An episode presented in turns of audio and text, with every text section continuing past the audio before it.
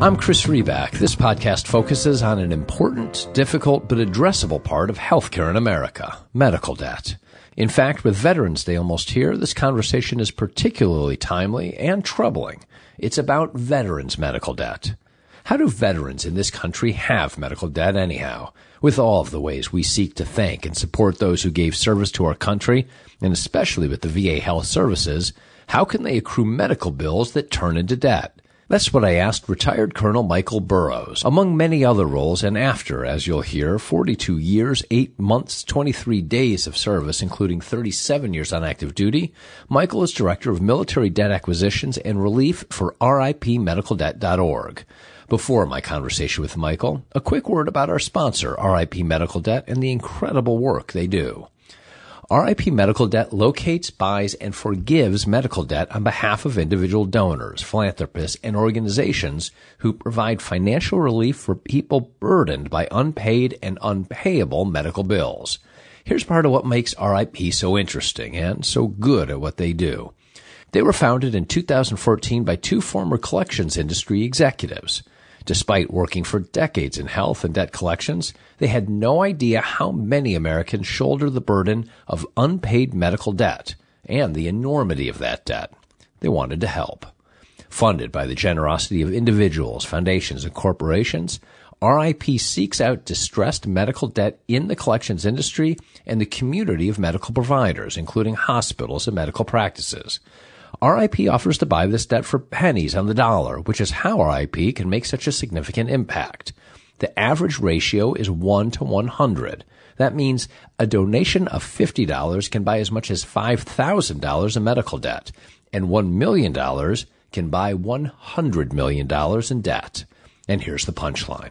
Once this debt is in their possession, it's abolished as a gift from RIP to the patient no strings attached, a gift made possible by complete strangers, people bailing out people.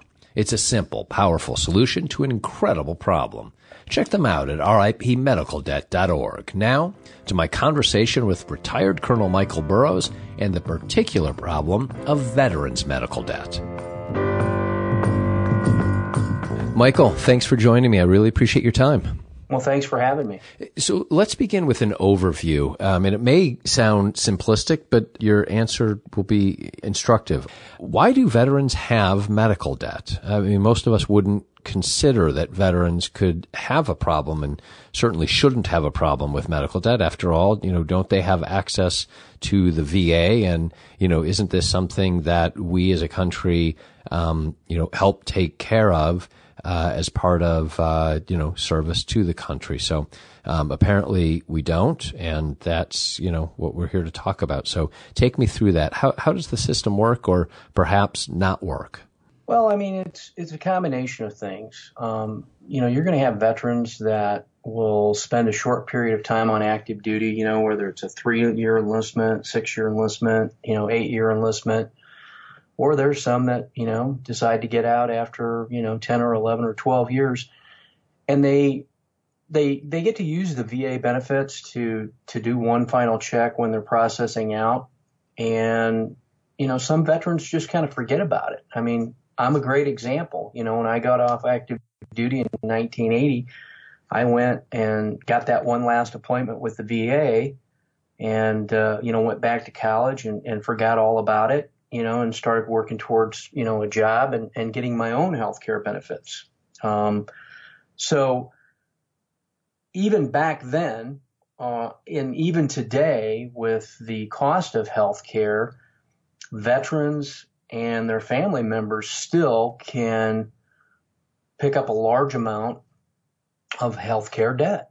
Um, it's it's not impossible, and you know that's and that's again that's another example is you know, where I'm the veteran, um, and I have a family and I have have two or three kids. Well, the the spouse and the two or three kids aren't covered under that VA care. It's just the veteran. Mm. So when we're talking about veteran debt, we're we're talking about not only the individual debt, but we're talking the family debt. Yeah. And you know, just to give you an example, there's 1.3 million uninsured U.S. vets okay, that have out of pocket medical expenses exceeding their disposable income today. And that's a lot. Yeah, 1.3 million, even with the uh, Affordable Care Act, and, and there's still 1.3 million who do not have health insurance. Absolutely, absolutely. Yeah, that's a, and, a huge number. Do you go ahead, and then I have a follow up question. But go ahead, you're about to say something. You know, I had another statistic here for you that that over one third of the 2.9 million emergency claims made by veterans, okay, were denied by the VA okay, which means nearly 900,000 vets were stuck with exorbitant or unexpected emergency room visits with no assistance from the VA.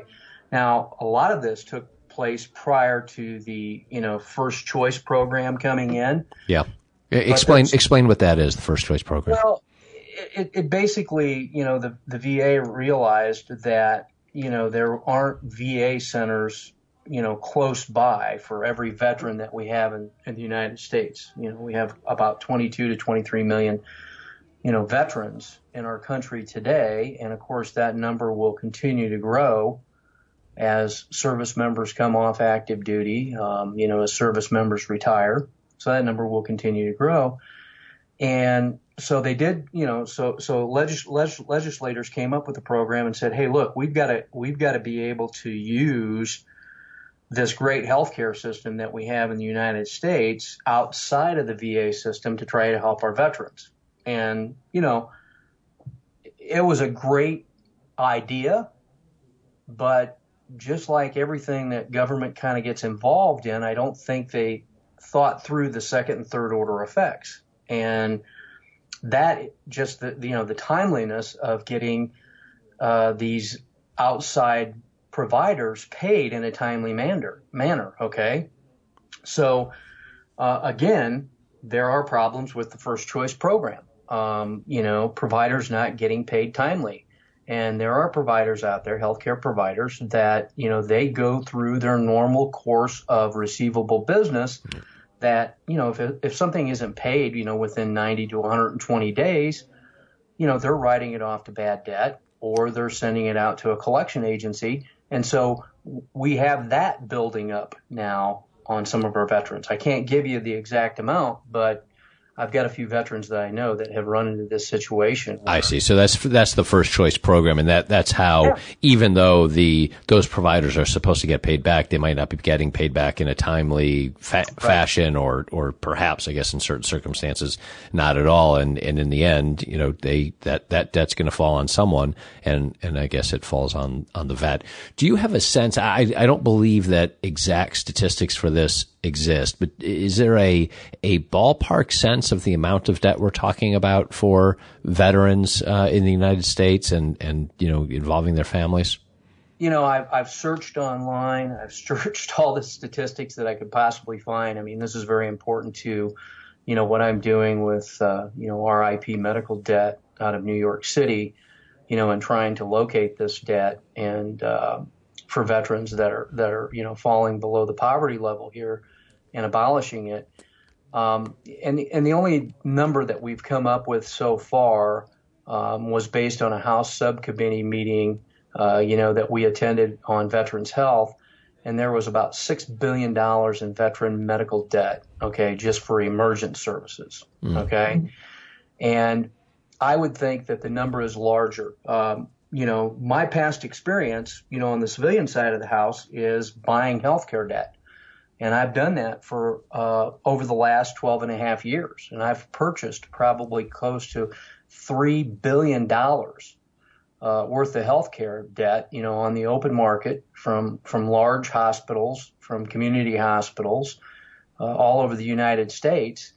And, and we have the ability to go in there and do a scrub, you know, on those accounts that we've purchased. And, and you just be amazed at the amount of debt out there. Uh, that veterans and their families, okay, have been strapped with um, over the last 12 years. So, uh, to me, six billion is a very small number, yeah. especially you know when your healthcare debt I think the last figures I saw back in 2014 or 2015 were reaching almost two trillion dollars. Yeah, and that's just that's just emergent services, as you noted. I mean, there's a there's yeah. all yeah. sorts of other services. So, uh, talk to me about the politics of this. You you have had the opportunity throughout the years to interact with uh, politicians, and you know certainly in the the House. The it, veterans all you know veterans are are a group that thankfully um, you know, essentially everyone in America wants to circle around. And we, we all, and you certainly hear it from politicians, you know, there's nothing we won't do for our veterans. And, and we, we talk a pretty good game.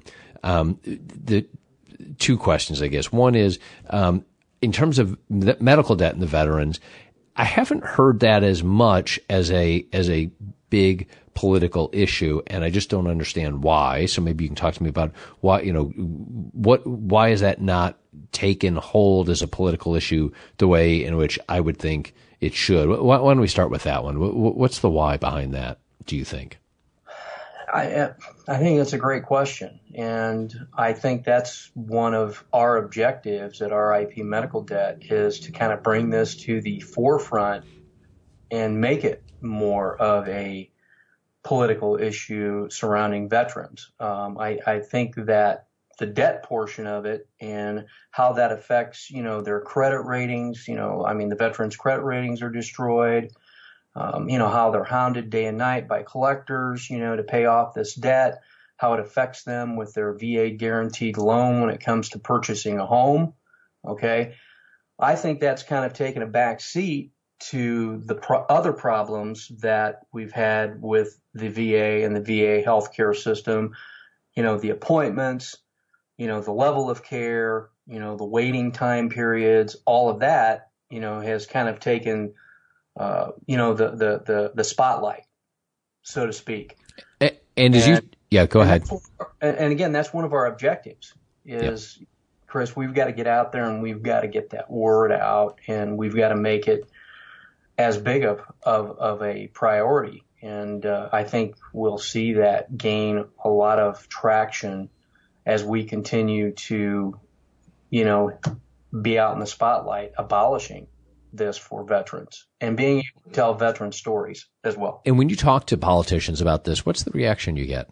I mean, are they surprised? Are they horrified? Do they want to help? Do they say, um, "Yeah, that's terrible," but you know, we've got all these other issues with veterans that we have to solve yeah. first? Uh, yeah, I think I think you hit the latter part. You mm. know, because you know, again, I wasn't at the sub uh, sub uh, sub hearing meeting or subcommittee hearing meeting. You know, in um, in Washington D.C. that uh, Craig and and Jerry, the co-founders of RIP Medical Debt had the opportunity to attend, and um, as you know, and and and I know, when you're sitting in front of politicians, you know, you, you have their full attention, and they genuinely act interested in your issues and your concerns, but their plate is full. I mean, there's so much stuff going on in Washington D.C. right now um, this is like one out of 15 things, you know, that they have on their plate. So waiting for the government to, or, or politicians to help solve this, um, you know, they, they, it's not a question, it, it surely is not a question of, of intentions. I, I can't right. imagine that any politician no. would, would want anything but full debt cover. You know, everyone wants whatever possible for the veterans, but there's so many issues. But the the point point I'm hearing from you is, um, you know, we can't sit around and wait for the politicians to solve this one. No, I think this problem is going to get solved by individuals, mm-hmm. uh, very, very, very uh, wonderful and giving individuals in this country. I mean, when you take a look at, you know, contributions and and the giving in this country when it comes to any particular cause, you know, whether it's, you know, this particular cause that we're running or, or other causes, uh, you know, 72 to 80% of all the money that comes in, uh, comes from individuals in this country. It, it doesn't come from, you know, the large companies. It doesn't come from the large corporations. It comes from individuals giving, you know, because they believe and, you know, that's what we're starting to see. I mean, it's, it's taken two to three years for it to build traction, but you know, we've got some great donors out there right now that they see this need, um, and they're stepping up to the plate. Yep. And I think they'll continue to grow. And I'm going to ask you, of course, about uh, you know how what what folks can do, folks who want to donate or want to give or want to help solve this. But you, you mentioned a moment ago um, some of the stories and, and some of the stories that you ta- you've talked to politicians about, and that uh, uh, the RIP medical debt folks talk to politicians about. Um, any one that comes to mind? Anything? Uh, you know, tell me a story. Oh. I mean, not with men. I, you know, I want to kind of. I, I, don't want to mention any names. Yeah. Um, you know, in the podcast, but I but I do have a a former uh, Marine, uh, female, uh, that just went through a horrendous experience. Um, you know, she's trying to get approved for a, uh, a VA guaranteed loan, and all of a sudden uh, these debts, you know, for like eight or nine hundred dollars show up um, on her credit file and um, stop her first of all from getting pre-approved, okay, for her VA guaranteed loan, okay, with her lending institution. You know, these have to be taken care of. Uh, makes the calls to the numbers and the call centers that the VA provides and just gets answering machine after answering machine, you know, leaving messages, you know, sending documentation. Very frustrating process. And this all came about because the VA in her particular area did not provide the, the services that she needed, gave her approval, gave her a uh, approval identification number through the first choice program to go to another VA facility, which was you know, well out of her, her traveling distance. And then these debts don't get paid. And when she tries to go back to the VA and try to get these solved, she can't get a hold of anybody. Okay. She's mailed in proof, you know, that she was told to do this, okay, by the VA and it would be paid. And of course, you know, that hospital, that particular facility that she went to, which is outside the VA, they can't wait, you know, and, and again, they go through their process. So now she's got collectors calling her, you know, threatening her. Um, and, you know, she's, she's held up on, on being able to go out and find a house and her and her husband want to buy a house. So out of frustration, after going through this, uh, this, this trial and tribulation for, you know, 90 to 120 days, she ends up paying the $900 out of her own pocket. Mm. Okay. And just, you know, just frustrated. Yeah. Just to make the problem go away. Yeah. And I mean, that's a great example. And that's just one person. I know that there's got to be many, many more yeah. uh, out there, many, many more. And we're hoping uh, during our mini summit here on uh, November 10th uh, in New York City, we've uh, extended that invitation to a lot of these veterans that have these issues. We're going to be able to get those stories uh, directly from them and, and be able to publish this and, and get this information out so people understand that, uh, you know, we're, we're asking a lot of our veterans, you know, who get sick, you know, they've been horrified to learn that the out of pocket cost for treatment, you know, have crippled them, you know, with long life, uh, long, uh, lifelong medical debt. Okay. And, you know, we still have to work on the VA Veterans First Choice Program. Um, you know, you still have TRICARE programs out there for your retired service members. Now, those are good programs. I'm, I'm on that myself, which is great. Um, you know, that's a big help. Uh, but there was a time period, Chris, that be, before retirement, I was in a gray area for about five years where all I was able to use was my VA health care, which means my wife and my daughters, two daughters, I have three, but the, the third one's already out and on her own, got her own health care. But for two daughters in college, they had to be covered under my wife's health care. Okay. And we're talking about healthcare that had like a $4,500 deductible on an annual basis. Mm-hmm. Okay. Yep. So if something would have happened to my wife or to any one of my two daughters, I would be in the same boat. I would have healthcare debt that I could not afford. Yeah, yeah, it's a it's a massive issue, and you, it's a great point that you make. The uh, the plans that are available and the deductibles that are out there um, create the potential for a real uh, real trap um, for veterans, um, you know, for for others, for civilians as well. Um, but uh, you know, certainly for for veterans and and and that's the that's the topic today, and that's the the segment yeah. of the population that uh, you know when you think about how we as a country um, like to feel that we hold our veterans up and and you know are always there to support them. Uh, you know the amounts that you're talking about, the frequency and and the headaches. You know sometimes small headaches and sometimes you know real devastating uh, situations. Um, yep. You know really uh, really impactful. So uh, speaking of impact, how, how can um, folks make a difference? Uh, how how can folks um, you, should they donate? Should they um, call or write politicians? Is there other support that they can provide? What what should folks do? Well, I mean, from my particular standpoint, um, you know, they're they're the best way that they can they can contribute or help. You know, from our standpoint, is to to, to go to our website um, and hopefully, you know, we'll be able to mention that at the end of our, our, our broadcast. Here. Well, we can we can even mention it right now, ripmedicaldebt.org, and it'll be, you know, it's it's on the site as well uh, where this is yes. posted, but but yes. ripmedicaldebt.org.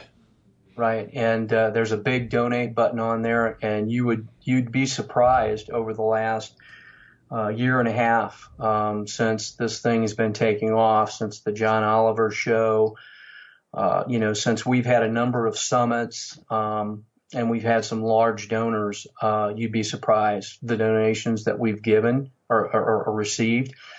And and you know, the unique thing about it is, um, you know, a five thousand dollar donation, okay, which is a large donation, could abolish, you know, upwards of uh, you know, ten to fifteen million dollars in debt now, how impactful is that?